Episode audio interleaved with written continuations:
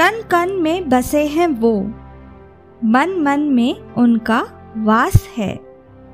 कन कन में बसे हैं वो। मन मन में उनका वास है। ललकारते हैं जमाने को। महाकाल के हम दास है। यह शायरी सभी महादेव के भक्तों को समर्पित है। आप सब अपनी भक्ति को अलग अलग मार्ग से दिखाने की कोशिश करते हैं।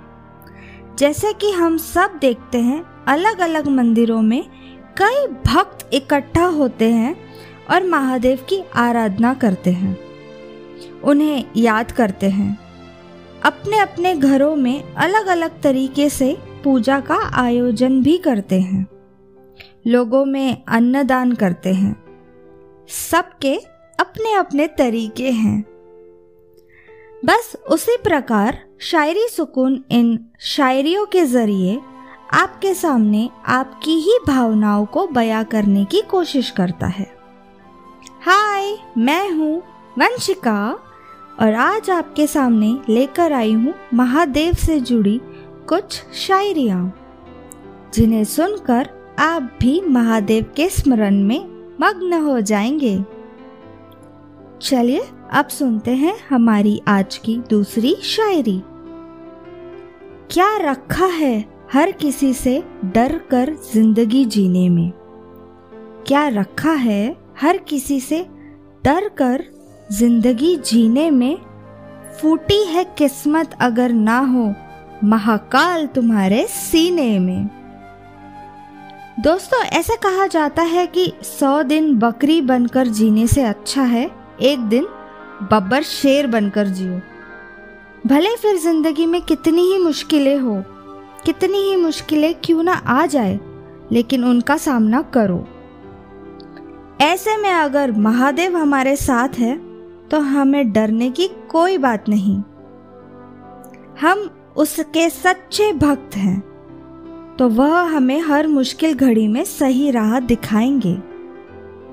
वह हमेशा हमारा साथ देंगे।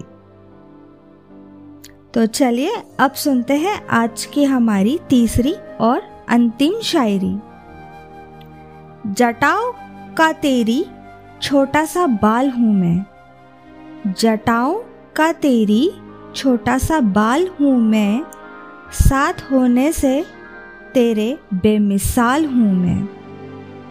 तेरे होते हुए मुझे कैसा डर, हे शंभु? तेरे होते हुए मुझे कैसा डर, हे शंभु? भोलेनाथ, क्योंकि तेरा प्यारा लाल हूँ मैं। दोस्तों, महादेव की ताकत असीम है। उनके स्वरूप का हम अंदाज़ा भी नहीं लगा सकते। वह महान है। हम उनकी महानता का एक छोटा सा हिस्सा है। शायद वह भी नहीं, क्योंकि जो लोग उनकी भक्ति करते हैं, वह उनके दिल में थोड़ी सी जगह पा लेते हैं। महादेव के मन में हमेशा ही उनके भक्तों के लिए जगह होती है। वह हमेशा अपने भक्तों का भला ही चाहते हैं। दोस्तों, इस प्रकार से आज की हमारी यह पेशकश खत्म होती है। आपको यह पेशकश कैसी लगी मुझे, यानी वंशिका को कमेंट सेक्शन में कमेंट करते हुए ज़रूर बताइएगा। चलिए, अब मुझे दीजिए इजाज़त। कल फिर मिलेंगे, ऐसे ही किसी खास पेशकश के साथ। अपने परिवार का ख्याल रखिए, और हाँ अपना भी। शुक्रिया, अलविदा।